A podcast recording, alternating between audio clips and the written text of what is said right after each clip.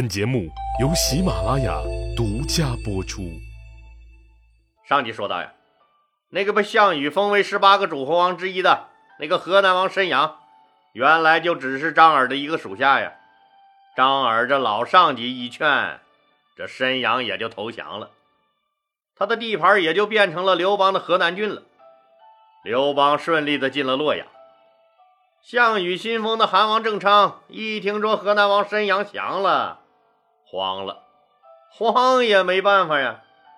项羽已经出发去打田荣了，连个求救的地方都没有了，怎么办？自力更生呗，赶紧摩拳擦掌，整军备战，希望自己啊能搞出点政绩来，也不辜负他项羽的破格提拔。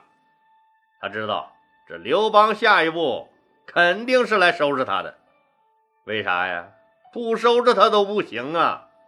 他挡着道呢，刘邦也琢磨：哎，你项羽能封个什么韩王，我就不能也封一个？况且这韩国是我们老张的祖国，人家张良为我做了这么多贡献，我也报答人家一回。就私下把张良找来，问他：“老张，你给我说说，你心目中有没有个合适的人选？有这个能力？”做你们韩国的王，大王，这等大事还得全凭您做主啊！哎，老张，朝堂之上我们是君臣，这私底下咱们更是兄弟。你的祖国，你就选个人吧。张良激动的是眼里泛起了泪花。刘邦轻轻拍了拍他的肩膀，告诉他。说明天一早，告诉我你的人选。张良最后给刘邦推荐的人呀，是韩襄王的孙子。巧不巧，这个人也叫韩信。为了区分大将军韩信，咱们就先称他为小韩信吧。看看这两个字的名字，就是容易重名吗？我国二零一六年统计啊，说最容易重名的前三个名字，你们知道是谁吗？张伟、王伟和王芳。你就说说，说你认识几个叫张伟、王伟或王芳的吧？反正呀，是老李认识好几个呢。刘邦一方面想考验考验这个小韩信，说能不能担这大任；另一方面也想给他一个立功的机会，到时候把他封为韩王，这也能服众不是？就把他找来，领他到了城楼上，指着远方韩国的方向对他说：“小韩呐。”你来来来来来来来，你看看，远处那片地方就是你祖先的土地，现在被他项羽做了顺水人情送人了。那个非法占有你故国土地的人就在你的面前，你该怎么做呢？嗯，这么着，我现在给你一个机会，如果你能拿下你故国的土地，你就是那块土地和城池。新的主人了，我就封你为新的韩王，怎么样啊？到了该你捍卫祖宗荣耀的时候了，还怎么样？没有比这再好的刺激了。同志们加个班说哪天老板高兴，给点加班费，那都觉得皇恩浩荡了。何况这个奖励是当王啊！就在他郑昌呀说积极筹划怎么抵挡刘邦大军的时候，小韩信像疯子一样来砍他了。人们看到一个极为勇猛的统帅，每次都撸起袖子，亲自冲在最前面，嗷嗷叫着和敌人对砍。那老大都亲自冲在第一线了，别人哪有不拼命的道理？郑昌都吓懵了，这家伙不是个疯子吧？那老子和你是有杀父之仇还是夺妻之恨呢？你咋玩命的来砍老子？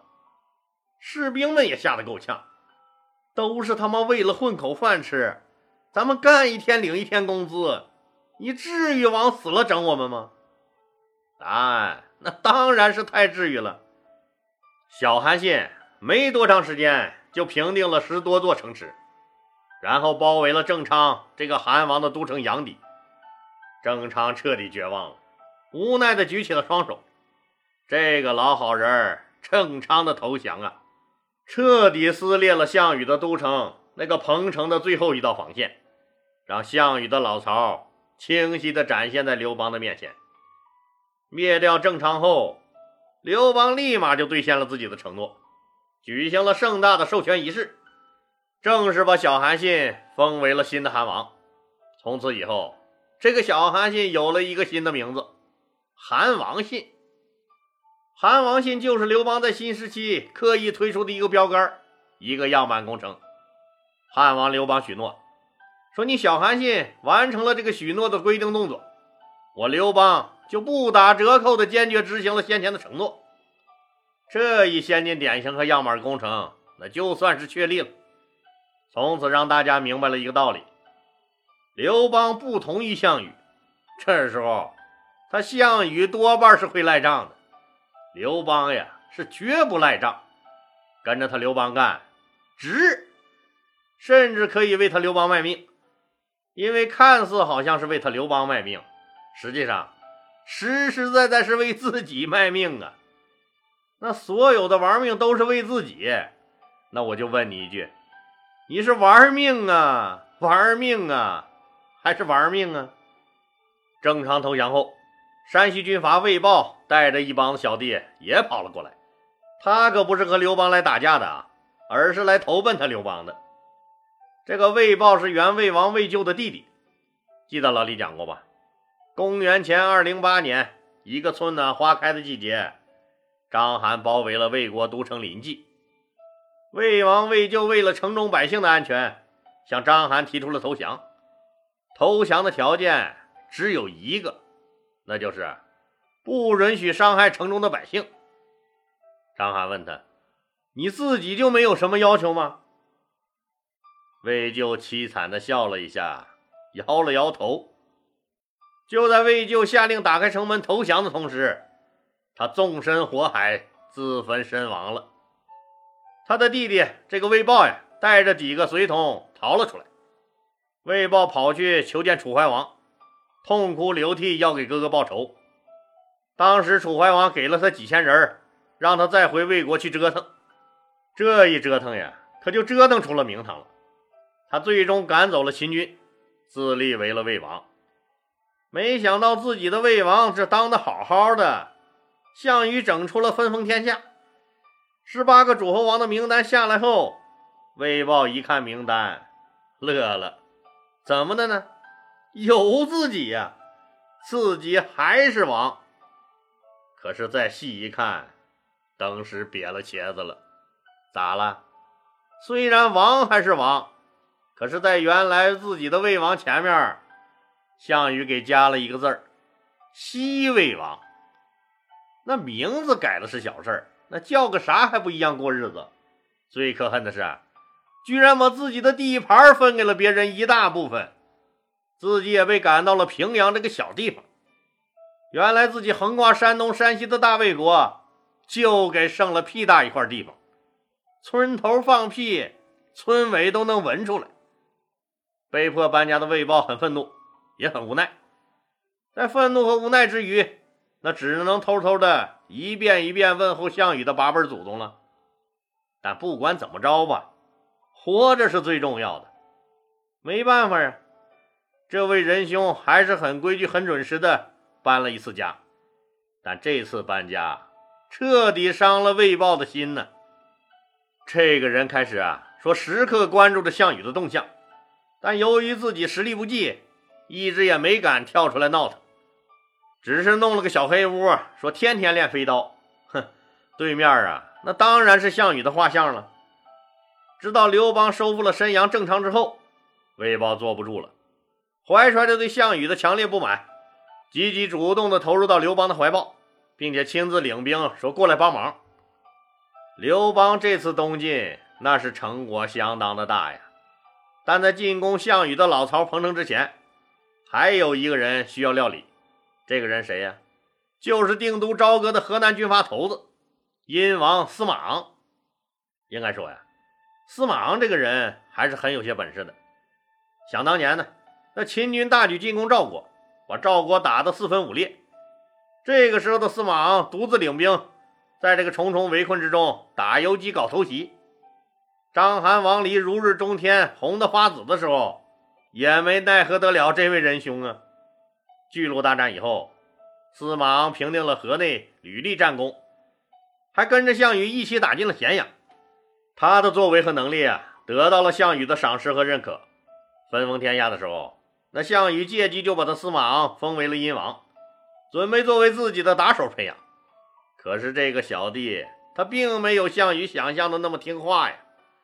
这有能耐的人，是不多半都是有点脾气的？项羽出征去打田中前啊，说大肆征调诸侯兵力，不管那个英布人家愿不愿意，还是做出点样子的。可是这个司马昂呢，一副事不关己、高高挂起的样子，你们狗咬狗，关我鸟事儿，比英布还嚣张，这让项羽非常恼火。当然了，英布是轻易不能惹的，那就找个软柿子捏捏。教训教训这个不听话的东西，因此项羽决定派人去干了司马昂。挑来拣去呀，项羽选定了一个人，这个人叫陈平。哎，老李，这个名字很熟悉啊。对喽，您没记错，当年在鸿门宴上，就是他陈平给刘邦打了个小掩护，卖了个大大的人情。从此以后。历史上一个著名的阴谋家，一个超级人精，可就粉墨登场了。当然了，也可以说的好听点儿，叫谋略家。这个陈平是河南阳武人，小时候和大多数孩子一样，说家里穷的是叮当响呀。那别的孩子都帮着家里种个地、喂个猪、养个羊啥的，可陈平不想干这些，那偏偏喜欢上了读书。对于一个从小就父母双亡的娃娃来说，那不饿死就算老天爷开恩了，还奢望读书。陈平的哥哥陈伯是位好同志，可怜弟弟啊，说从小没爹没娘，受尽了苦难，也恨自己这个大哥无能，不能给弟弟一个更好的生活。虽然家里没有读书的条件，但是说还是本着再穷不能穷教育。再苦不能苦孩子的原则，为了弟弟的大好前程，只好跟着老婆大人一起把三十亩土地上的活那全包了，让弟弟专心求学。那时候的读书人呀，都喜欢到处游学，结交天下有识之士。这个习惯大概那是从孔子他老人家那个年代就流行了。陈平读书也是为了走得更远，飞得更高，他当然不能免俗了。于是就在哥哥的支持下，也去到处游学。那哥哥宁肯苦着自己和老婆，也尽可能给弟弟多攒点钱，让他出去长长见识。自古就是穷家富路嘛。陈平出门的花销还是比较大的，这让哥哥和嫂子的生活是越发艰难了。在兄嫂的照顾下，虽然也是吃的粗茶淡饭。陈平却长成了一个高大英俊的帅小伙。这附近十里八村啊，都知道有这么个陈大帅哥。在那个没有科举的年代，那读书人一般就是琢磨着说怎样在官府中谋个师爷呀，或做个书吏呀这等差事。但在秦末的乱世中，这样的机会还是很少的。靠读书来养家糊口，这希望也是非常渺茫的。那眼见着家中有个壮劳力，吃的白白胖胖，不能下田帮忙，陈平的嫂子是一度怨气，没少在他兄长面前抱怨。女人家嘛，这也很好理解。你想想，那一个女人天天陪着自家男人，那面朝黄土背朝天，回到家里，突然看到陈平同学游学回来，那一副斯文样的，坐在家里等着开饭。那反差是相当的大呀！那陈平这种人，在嫂子同志看来，是田你不会种，饭你却不少吃。那陈平那个年龄，那不就是半大小子吃死老子吗？你别看他不干活，还呲拉的能吃。哥哥为了他能在别人面前抬起头来，把他捯饬的那也是人模狗样的。过年了都不舍得给自己做身新衣服。给弟弟一做就是两套。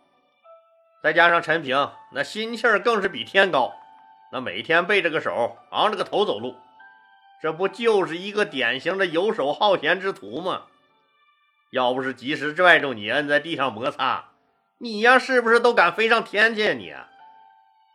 每当嫂子背后数落陈平的种种不是，那哥哥陈伯那也没话说呀，只是每次劝慰妻子一番，这说着话就出事儿了。那怎么的呢？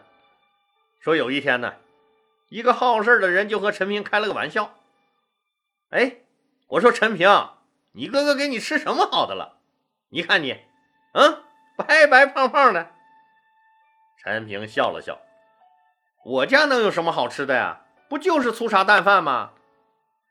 这本来是两个人的玩笑话，可巧让陈平嫂子听见了，她抑制不住心中的怨气，就大声说嘟囔了两句：“有这么个小叔子，还不如没有呢。粗茶淡饭，哼，过两天呀，连粗茶淡饭也没得吃了。”俗话说：“这家丑不可外扬啊。”嫂子的这番话可是让陈平在外人面前是尴尬极了，他陷入了沉思。自己要是有钱多好啊，就不会被嫂子这么奚落了。陈平的哥哥陈伯非常看重这个弟弟，自己吃多少苦也不介意，就是不能容忍别人伤了弟弟的自尊心，即使是老婆也不行。嫂子马上因为说错话付出了巨大的代价。陈默义无反顾地把老婆扫地出门了，从此不让他再踏进陈家一步。这种极端的惩罚行为，那时候有个专有名词儿，叫什么呀？休妻。从这点看呢，那时候男人也还是稍微有一丢丢地位的，哪像现在呀，个个娶回来的都是慈禧。老李，你啥意思？啥意思？你好好伺候着呗，太后啊！陈伯真是弄巧成拙了，他非但没有帮上弟弟陈平，反而害了这个美男子。在外人看来，那只因为说了一句不好听的话就被休掉，说出去打死谁都不敢相信呢。墙根底下，人们可就开始嚼开了舌头了。嘿，嘿，你们听说了没？东面那个老陈家，老陈家就因为老婆背后说了小叔子几句，就让老陈给撵回娘家休了。他张二哥，你快别扯了，这你也信？嗯，这你也信？什么说几句坏话就被休了？你想想，那可能吗？老婆偷汉子，你们嘴上积点德吧，净瞎说。嗯，跟谁呀？和小叔子搞在一起了。男人一气之下才把他休了。真的？不能吧？你还不信？你还不信？怎么不能？丢人呐！我早就看出来了，早就看出来了。你看那小叔子，天天啥也不干，吃的白白胖胖的，啊，你看穿的也人五人六的，好吃的好穿的都给小叔子了。男人实在是咽不下这口气，才把他休了，不了吧？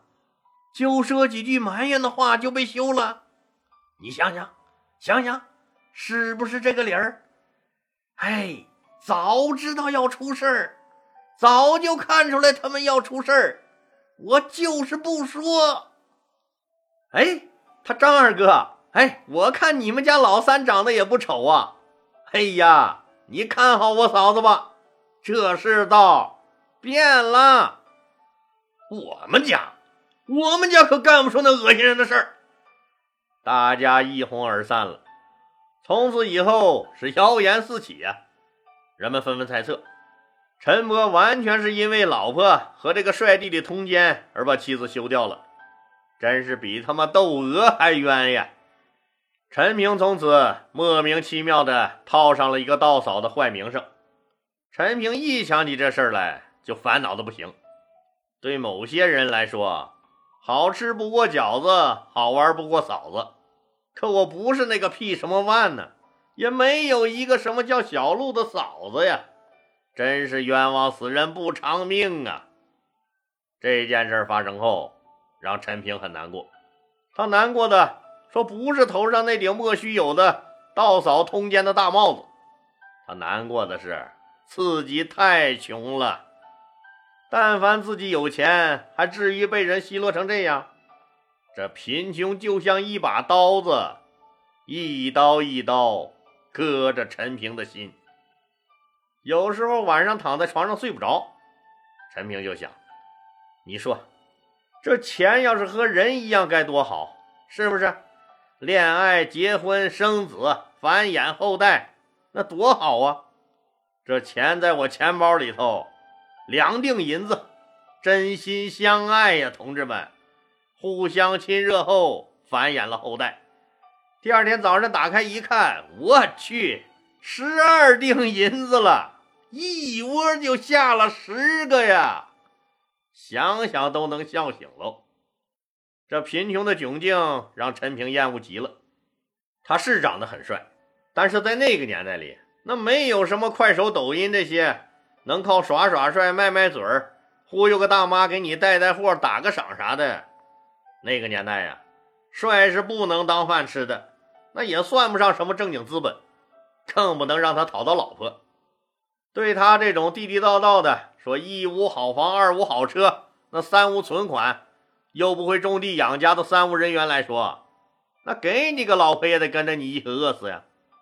到了婚配的年龄啊，陈伯就张罗着给弟弟说个媳妇儿，可是人家一听说是他陈平，那都摇头啊。就是有那家境稍微好一点的，说娘家能稍微补贴一点生活的，就为了他陈平这个帅，勉强答应见见面呢。陈伯兴奋地跑回家，和弟弟一说：“说谁家谁家的姑娘啊，愿意嫁给咱们，让陈平呀，说你赶紧打扮咱们去见见。”陈平是一概摇头啊，见都不见。陈伯也是没办法，这么着几次以后，陈伯就和陈平深谈了一次。陈伯对弟弟说：“平啊，我的好弟弟，咱家就这条件。”有姑娘答应嫁给你就不错了！我看上次介绍那个东村的王小翠儿，那丫头就不赖呀。你这一个都不见，你到底要找个什么样的呀？哥哥，我想好了，我想娶咱县里面的张寡妇。张寡妇不行，那是什么人呢？克夫啊！他都克死五任丈夫了。不行，哥哥，我非他不娶。弟弟呀，好好的黄花大姑娘你不要，非要招惹她干嘛呀？这个女人的都克死五任丈夫了，咱们招惹不起她呀。虽然他们家是咱县上的首富，但是哪个男人不绕着她走啊？有钱也没命花呀。好弟弟，断了这个念想吧，哥给你攒钱，咱们找个普通人家的女人，好好过日子吧。哥哥，我决定了，这辈子非他不娶，你们就不要再给我张罗找对象了。陈伯长叹了一声，跌坐在了椅子上。好了，今天就说到这儿吧，谢谢大家。如果您喜欢我的作品呢，请点击该专辑右上角的订阅键。喜马拉雅对本专辑提供免费的订阅服务，订阅以后，节目有更新就自动显示在节目列表中了，方便您的收听。更欢迎老铁们打赏、点赞、评论、转发和分享，谢谢。